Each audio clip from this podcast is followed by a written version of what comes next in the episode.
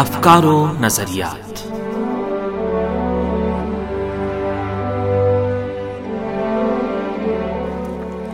آپ عزیز سامعین خدمت میں تہا شمیم کا سلام عرض ہے۔ پروگرام افکار و نظریات کے ساتھ حاضر ہیں۔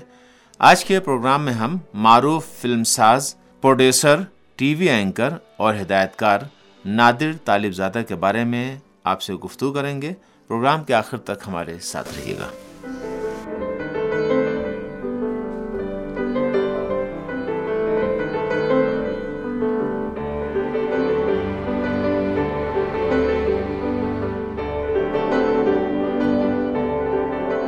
سامعین ایران کے معروف فلم ساز، پروڈیوسر، ٹی وی اینکر اور ہدایت کار نادر طالب زادہ جمعہ انتیس اپریل کو انہتر برس کی عمر میں انتقال کر گئے۔ مرحوم طالب زادہ نے گزشتہ چند دہائیوں کے دوران اسلامی جمہوریہ ایران کے ثقافتی اور میڈیا کے لیے بھرپور خلوص کے ساتھ مختلف کارہائے نمایاں انجام دیے اور اسلامی میڈیا کے لیے کئی نئے افق متعارف کرائے۔ آج کے پروگرام میں ہم ان کی زندگی اور سرگرمیوں پر مختصر روشنی ڈالیں گے۔ ہمارے ساتھ رہیے گا۔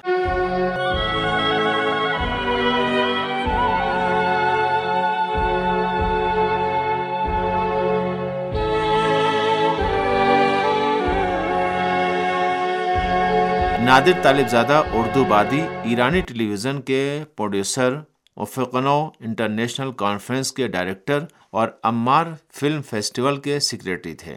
طالب زادہ انیس سو ترپن میں تہران میں پیدا ہوئے۔ آپ کم عمری میں تعلیم حاصل کرنے کے لیے امریکہ چلے گئے۔ انہوں نے رینڈولف یونیورسٹی سے انگریزی ادب میں بیچلر کی ڈگری حاصل کی اور کولمبیا یونیورسٹی سے فلم ڈائریکشن میں ماسٹر کی ڈگری حاصل کی۔ انہوں نے کچھ عرصہ ایران میں C B S T V کے ساتھ کام کیا، لیکن مغربی میڈیا جس طرح ایران کو کور کرتا ہے، اس پر احتجاج کرتے ہوئے انہوں نے اس نیٹ ورک کو چھوڑ دیا۔ نادر طالب زادہ نے بشارت منجی نامی ایک ڈرامہ سیریز کی ہدایت کاری سے اپنے کام کا آغاز کیا۔ یہ سیریز اسلام اور عیسائیت کے درمیان مشترکہ بنیاد پر بنائی گئی تھی اور بیشتر حضرت عیسیٰ علیہ السلام کی زندگی سے متعلق ہے۔ اس سیریز کے ذریعے طالب زادہ اپنے آپ کو میڈیا، ثقافت اور ٹیلی ویژن کے لوگوں کے درمیان پیش کرنے میں کامیاب ہوئے اور اس سیریز میں کام کرنا ان کے لیے ایک کامیاب تجربہ تھا۔ سیریز نجات دہندہ کے بعد دو ہزار پانچ میں انہوں نے فلم مسیح کی ہدایت کاری کی۔ بوسنیا کی جنگ میں شرکت کی وجہ سے نادر طالب زادہ طویل عرصے سے امریکی پابندیوں کی فہرست میں شامل تھے۔ ان کی بنائی ہوئی دستاویزی فلموں میں امریکی حکومت کا اصل چہرہ اور اس حکومت کے جھوٹ کو امریکی میڈیا میں بے نقاب کرنا تھا۔ ان کی دستاویزی فلموں میں پچیس بجے امریکہ میں، خنجر و شقائق، بوسنیا میں رائزنگ ان فائر سربیا میں خاموش تشدد، سائلنس آف وائلنس جرمنی میں، رہ آورد ہند، ہندوستان میں دنیا انتظار کر رہی ہے، یورپ میں شامل ہیں۔ اگرچہ مرحوم طالب زادہ ایک ہدایت کار کے طور پر مشہور تھے، لیکن انہوں نے ہدایت کاری کے علاوہ دیگر شعبوں میں بھی کام کیا۔ انہوں نے ایک مصنف، پروڈیوسر، ایڈیٹر اور ٹیلی ویژن میں اینکر کے طور پر بھی کام کیا۔ مسیح آپ کو نہیں معلوم ٹیولپ اور خالی ہاتھ ان فلموں میں شامل ہیں جس کی پروڈکشن میں ان کا اہم کردار تھا۔ عصر پروگرام کو ایرانی ٹیلی ویژن پر ان کی سب سے اہم سرگرمیوں میں شمار کیا جا سکتا ہے۔ ایک ایسا پروگرام جو سامراج مخالف شخصیات کو اکٹھا کرنے کا ایک حلقہ بلکہ ایک مواصلاتی پل تھا۔ اور یہ وہی مقصد تھا جس پر نادر طالب زادہ کئی سالوں سے کام کر رہے تھے۔ ان کی بیشتر سرگرمیوں کا ہدف سامراج مخالف مفکرین اور دانشوروں کو اکٹھا کرنا تھا۔ بلا شبہ طالب زادہ نے افق نو ادارے میں اسی مقصد کا تعاقب کیا۔ ایک کانفرنس جس کا آغاز ہالی ووڈ ازم کے عنوان سے ہوا، لیکن بعد میں اس کا نام بدل کر دنیا کے مختلف ممالک سے ایسی شخصیات کی شناخت اور ان کو اکٹھا کیا جو سامراج مخالف تھے۔ اور یوں طالب زادہ نے پوری دنیا میں سہونیت کے اصل مقروح چہروں کو واضح کیا۔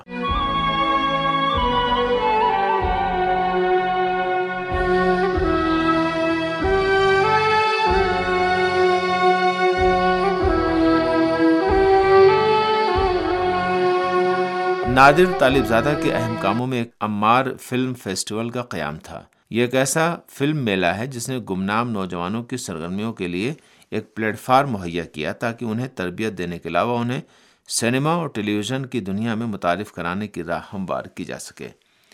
انہوں نے فیسٹیول کے بارے میں کہا، میں ہمیشہ ایران اور مغرب میں اپنے تجربات کو نوجوان فلم سازوں تک پہنچانے کا خواہش مند تھا۔ بالخصوص وہ نوجوان فنکار جو میڈیا میں صحیح راستے پر نہیں آ سکتے تھے۔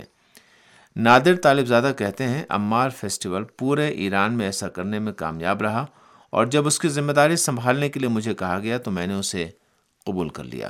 امار فلم فیسٹیول ایک عام افراد کا فلم فیسٹیول ہے جس میں مفید اور اہم فلموں کی عوامی نمائش، جہاں ایک طرف تو معاشرے کے ثقافتی حالات کو بیان کرتی ہے، تو دوسری طرف فلموں کے پیداواری سائیکل اور اس کی کھپت کے نظام کو مضبوط کرتی ہے۔ انقلابی سنیما کے اس فیسٹیول کی سب سے اہم خصوصیت یہ ہے کہ ہر شخص اپنے حالات کے مطابق اس میں شرکت کر سکتا ہے اور اس فیسٹیول میں شرکت کرنے والی فلموں کو ممکنہ دستیاب جگہوں حتیٰ کمیونٹیز، مراکز یا گھروں میں بھی دکھایا جا سکتا ہے۔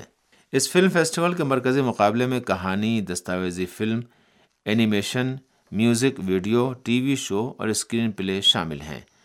امار فلم فیسٹیول کی خاص بات اس کا کانٹینٹ پروڈکشن مومنٹ سیکشن ہے، جس میں عام لوگ کسی بھی قسم کے کیمرے یا موبائل فون سے اپنے ماحول کی فلمیں بنا کر مقابلے میں شرکت کر سکتے ہیں۔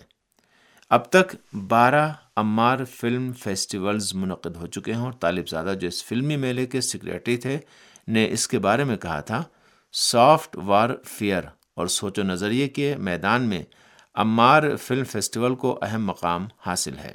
امار فلم فیسٹیول کے بارے میں ضرور کہوں گا کہ اس میں انقلاب اسلامی کے محافظ جمع ہیں اور اس میں انقلاب اسلامی کی شناخت شامل ہے۔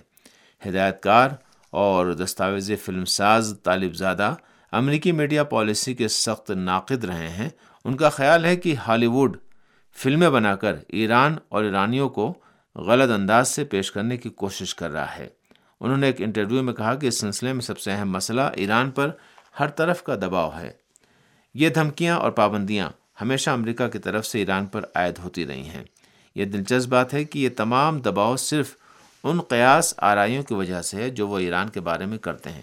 مثال طور پر وہ سمجھتے ہیں کہ ایران جوہری توانائی کو پرم طریقے سے استعمال نہیں کر سکتا۔ ہمیں ان میں سے کسی بھی قسم کی قیاس آرائیوں کی پرواہ نہیں ہے اور خوش قسمتی سے ایران ان تمام جبر کے سامنے کھڑا ہو گیا ہے۔ لیکن امریکی ان پابندیوں کو اپنے لوگوں یا حتیٰ کہ دوسرے ممالک کے لوگوں کے لیے بھی جواز فراہم کرنے کے لیے فریب کاری کا سہارا لیتے ہیں۔ آرگو جیسے فلمیں بنانا ان طریقوں میں سے ایک ہے جس سے وہ لوگوں کے ذہنوں کو متاثر کرنے کی کوشش کرتے ہیں۔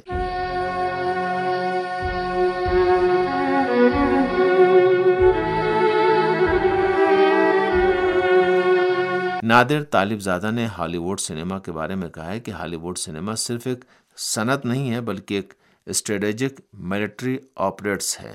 مثال طور پر، ویتنام کی جنگ کے بعد ہالی ووڈ میں بننے والی زیادہ تر فلموں کا مقصد جنگ کے بعد کے امریکیوں کے ناکام جذبے کو بحال کرنا اور ان میں خود اعتمادی کا احساس پیدا کرنا تھا۔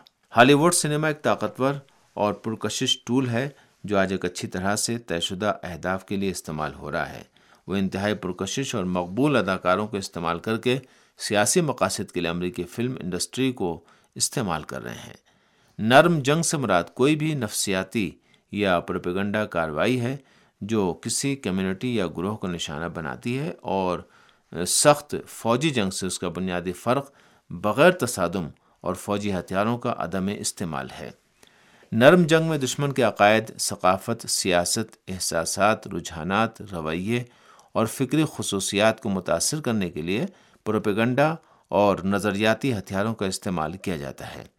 جب دشمن اپنے تجربے سے جان لیتا ہے کہ حکومت کی تبدیلی اور رائے عامہ اب کسی بھی طرح جیسے فوجی جنگ اور طاقت وغیرہ سے حاصل نہیں کی جا سکتی، تو وہ سافٹ وار فیئر ڈیزائن کرتا ہے۔ ایک جنگ جس کے مختلف طریقے ہوتے ہیں، ان میں ایک نرم جنگ بھی ہے۔ سافٹ وار میں جدید سائبر آلات استعمال کیے جاتے ہیں اور موجودہ حالات میں cyber space, soft warfare اس کی اہم مثال ہے۔ مرحوم طالب زادہ کا خیال تھا کہ نرم جنگ سے نمٹنے کے لیے ہمیں پہلے اس قسم کی جنگ کی خصوصیات کا تجزیہ اور ادراک کرنا چاہیے۔ ہمیں میڈیا پر بھی زیادہ توجہ دینی چاہیے اور ملکی اور بین الاقوامی عوام کو غیر ملکی میڈیا کے جھوٹ سے بھی آگاہ کرنا چاہیے۔ ہر قوم اور ملک کے پاس سافٹ پاور کے ذرائع ہوتے ہیں۔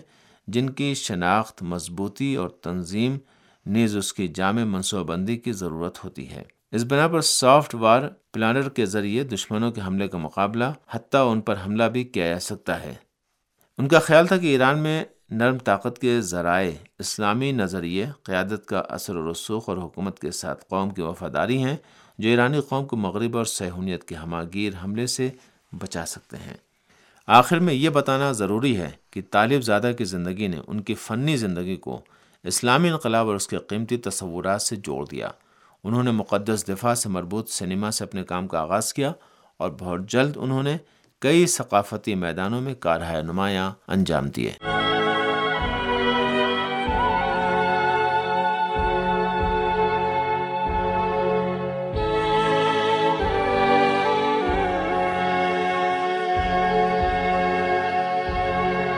نادر طالب زادہ انتیس اپریل کو تہران کے ایک اسپتال میں اسلامی انقلاب کے نظریات کی وضاحت کے لیے انتھک جد و جہد کے بعد دل کی بیماری کی وجہ سے انتقال کر گئے۔